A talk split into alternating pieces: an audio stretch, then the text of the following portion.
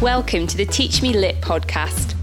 I'm Sophie Tuvey, and I love talking about books and helping you to revise for English literature and go deeper in the texts you're studying.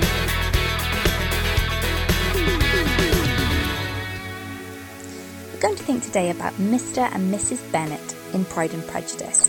What are the key things in the novel that they represent and what are the key quotes that we need for them and how would we sort of write about them if we were given an essay question on the Bennet's marriage. So Austen begins the novel in chapter one with a conversation between Mr. and Mrs. Bennet and it's a humorous conversation because we can see immediately they are characters at loggerheads. They are characters who do not understand one another and yet they've been married for 20 years or more. So, the central conflict in the first chapter is that Mr. Bingley has moved into the neighbourhood and Mrs. Bennet wants Mr. Bennet to go and visit him because obviously, until Mr. Bennet does that, they can't be introduced.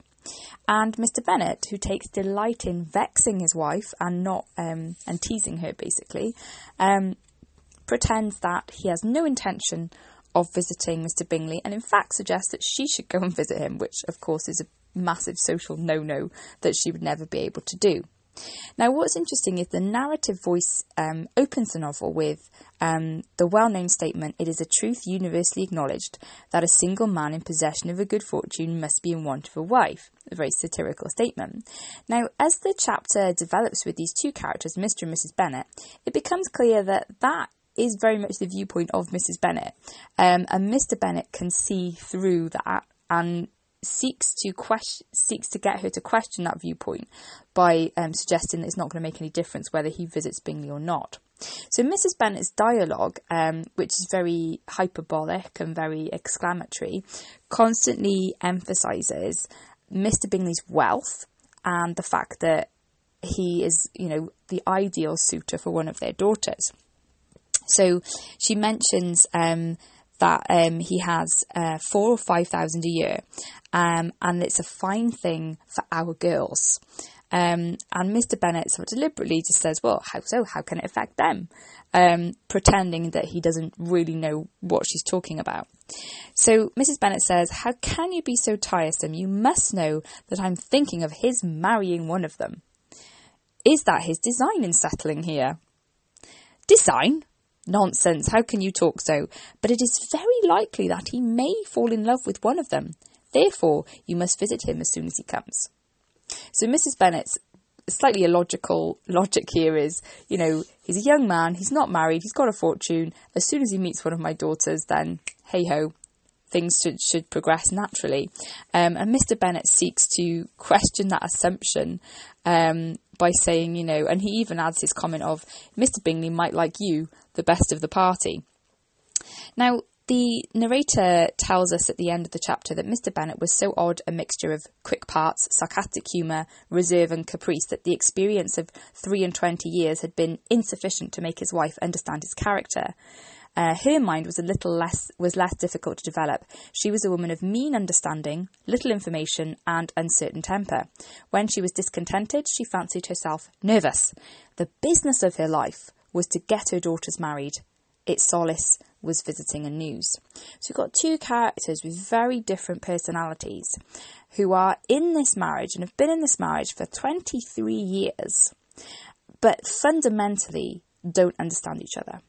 So, immediately, if we're going to have an essay on the Bennets, what we would want to talk about here is the point Austen makes through this couple that so many marriages in her society were like this, were, were ill matched, hasty marriages, maybe based on a kind of rash um, affection or even lustful desire but not based on any, any firm foundation of real understanding, mutual friendship, and companionship.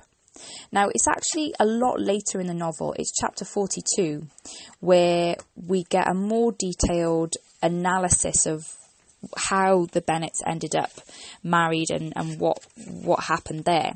Um, it's a chapter where Elizabeth reflects on her parents' marriage. Um, and it said, um, had Elizabeth's opinion been all drawn from her own family, she could not have formed a very pleasing picture of conjugal felicity or domestic comfort. Her father, captivated by youth and beauty, and that appearance of good humour which youth and beauty generally give, had married a woman whose weak understanding and illiberal mind had very early in their marriage put an end to all real affection for her. Respect, esteem, and confidence had vanished for ever, and all his views of domestic happiness were overthrown. So there's that sense of the Bennets marrying for the wrong reasons. You know, there was no firm foundation. And as soon as Mr. Bennet realised what his wife was really like, he realised he'd made a wrong choice. And I think from that point onwards begins to bury himself in his library. Now, he doesn't, um, Austen tells us, uh, do what a lot of other men would do in that situation, which is to indulge in probably having quite a lot of mistresses. But Mr. Bennet is still seen as morally reprehensible for the way that he mocks his wife in front of his children. So Elizabeth reflects um, that however much she likes her father, she had never been blind to the impropriety of her father's behaviour as a husband. So she'd always been able to recognise that um, it says, in exposing his wife to the contempt of her own children, um, that was that was so highly reprehensible that she always be, been able to recognise that Mr. Bennet's ceaseless mockery of his wife in front of his daughters um, was something very wrong and something that he should not have done. So, whilst Mr. Bennet is not out there um, doing lots of very obviously immoral things, he's still not behaving with propriety of conduct in a right way towards his wife. Now, um, really, what Austen does then with the Bennets is she looks a lot at the impact a bad marriage can have on the children. And specifically in the Bennets case, um, their parenting and their poor parenting has a massive impact. And we see this chiefly through Lydia. So Lydia is uh, the youngest Bennet daughter, and she's wild, she's reckless, she's chaotic. And Austen really shows us through the character of Lydia the impact the Bennets poor marriage has had and their poor parenting. So in chapter 41, uh, Lydia has this invitation to go to Brighton, um, and Elizabeth is absolutely horrified at the thought. Bearing in mind that um, at this point in the novel, Elizabeth has been proposed to by Darcy. She's refused that proposal. Darcy has written her a letter in which he's referred to the impropriety of her family.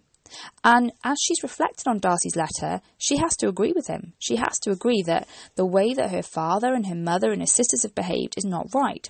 So as um, she sees Lydia's given this opportunity, which is going to be away from home with um, loads of officers, Elizabeth sees the danger here, and she speaks to her father very strongly. Um, she says, Our importance, our respectability in the world must be affected by the wild volatility, the assurance and disdain of all restraint which mark Lydia's character. If you, my dear father, will not take the trouble of checking her exuberant spirits, and of teaching her that her present pursuits are not to be the business of her life, she will soon be beyond the reach of amendment. So Elizabeth notices her father's lack of good parenting here and warns him that if he does not intervene in Lydia's uh, life, she is going to be um, uh, a determined flirt, vain, ignorant, idle, and absolutely uncontrolled. Now, the problem that of Mr. Bennet's and Mrs. Bennet's parenting. Mrs. Bennet obviously doesn't have any good sense herself, and Lydia's copied that. Um, it's interesting that that phrase, the business of her life, because obviously the business of Mrs. Bennet's life is to get her daughters married. The business of Lydia's life at the moment is to flirt with every officer she can find. So there's a clear parallel there between the mother and the daughter. But the problem with Mr. Bennet is that he just wants a quiet life. He says to um, Lizzie, We shall have no peace at Longbourn if Lydia does not go to Brighton. Let her go then. So he does not acknowledge the truth of what Lizzie says to him about the danger that Lydia is in. He doesn't see the, the danger of his own daughter, and um, he decides for a quiet life and, you know, to save himself the expense and trouble of making any trips himself, let Lydia go. And Elizabeth is grieved at his um, lack of decision there um, and his his decision to go with the easiest uh, course of action. Then, of course, we see the events unfold, the disaster unfold, when Lydia runs off with Wickham. And again, Austen uses this to vividly depict the inadequacies of the Bennets' parenting. So, when Elizabeth arrives home from Derbyshire to this absolute chaos, um, her father is gone, her mother is taken to her bedroom in flits of nervous flurries, um, and she can she depicts very clearly the flaws in both of the parents here. So Mrs. Bennet is insensible. Everything that she says is, you know, completely um, exaggerated and hyperbolic. And she says to Mr. Gardiner, you know, um, and then Mr. Bennet will fight Wickham, and what will become of us all? Um, this kind of ludicrous kind of um, supposings that's unhelpful for anyone. But you've also got the inadequacies of Mr. Bennet in that a few days later he hardly writes at all to them to in- inform them of what's happening. And a few days later, he, he comes back. And Mr. Gardiner is still there. And obviously, we learn later that Darcy is actually with Mr. Gardiner by this point, helping him. But Mr. Bennet just comes home um, and, and gives up. And the solution to Lydia's problem is found through Darcy and Mr. Gardiner, not through Mr. Bennet. And indeed, Darcy chooses to work with Mr. Gardiner rather than working with Mr. Bennet himself. So the incident of Lydia's elopement really shows the inadequacy of the Bennets' parenting, um, which is linked to their poor marriage decision, that their lack of happiness in their marriage has also affected their parenting. And through both of these um, characters, Austen says a lot about what is real social decorum. You know, it's not enough that Mrs. Bennet knows her manners. What matters is that she needs to understand the moral consequences and shame of Lydia living with Wickham for two weeks before they're married. So she makes more of a fuss about the lack of wedding clothes than she does about the fact they've lived together before they're married. Um, equally, Austen's making important points here through um, what we want to see in a marriage through this depiction of an unhappy marriage. And by the end of the novel, um, in chapter 59, when Elizabeth, by this point, has announced her engagement and Darcy's asked for permission. Um, this is an important point where both Mr. Bennet and Mrs. Bennet react to the news. And Mr. Bennet's reaction is to very seriously talk to Elizabeth and, and say, Are you really sure this is what you want? Um, and he actually says to um, to Elizabeth, you know, I don't want you to to marry someone that you don't respect, that you don't esteem, implicitly because, of course, that's what he's done. So it's interesting here because Mr. Bennet, in his um, advice to his daughter, implicitly refers to his own poor decisions. Um, he says, My child, let me not have the grief of seeing you unable to respect your partner in life. And then, of course, Elizabeth explains to him actually she does love Darcy, and this is what Darcy's done for them with rescuing Lydia.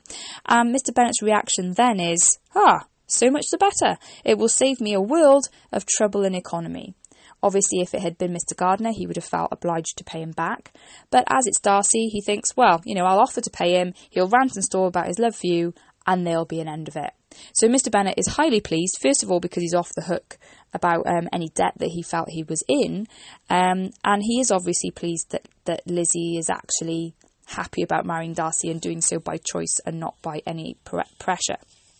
Now, Mrs. Bennet's reaction is to be struck silent for for some time, and then she explodes in these exclamatory communications. Good gracious, Lord bless me! Only think, dear me, Mr. Darcy, who'd have thought it? And is it really true? Oh, my sweetest Lizzie, how rich and how great you will be! What pin money, what jewels, what carriages you will have! Jane's is nothing to it, nothing at all. I am so pleased, so happy, such a charming man, so handsome, so tall. And of course, it's that clear irony that she's always despised Darcy um, and been really rude to him. And now she's asking, you know, what shall I order for dinner? What's his favourite dish? So I think Austen uses their differing reactions to Elizabeth's engagement to Darcy to reveal very important things about their characters. Firstly, for Mr. Bennet, ultimately, um, he wants the easy life. and Lizzie's marriage to Mr. Darcy makes his life easier, and he is happy that she's happy, but there's also that sense of a lack of real concern in his own um, parental responsibility. For Mrs. Bennet, this fulfills her wildest dreams of having two daughters married really, really financially well. Um, and we can see in her reaction, it's all about the wealth and the status that Elizabeth's going to have now. So, Mr. and Mrs. Bennet have very different priorities in life, but Austen uses them to really demonstrate, I think, what she believes a good marriage looks like and through what they're not presenting, and also shows that through Elizabeth and Darcy's marriage, we're going to have a much firmer foundation, a much better marriage because of their mutual understanding, their respect for one another, and their companionship. Um, and so, Mr. and Mrs. Bennet's poor marriage um, gives us the example of what happens if you marry for a rash affection. Um, it has a very large impact on the children and how you parent your children and they both of them have a lack of decorum and understanding of true morality and, and manners um, that really shows Austen's true moral code. That it's more important um, to get things right deep down internally than it is to tick the boxes of what society wants you to do. If you've enjoyed this podcast and found it helpful, please hit subscribe and share it with a friend. You can find me on Instagram and Twitter, just search for Teach Me Lit. I'm always open to requests, so if you want me to talk about a text you're studying, get in touch. Thank you for listening. See you next time on the Teach Me Lit podcast.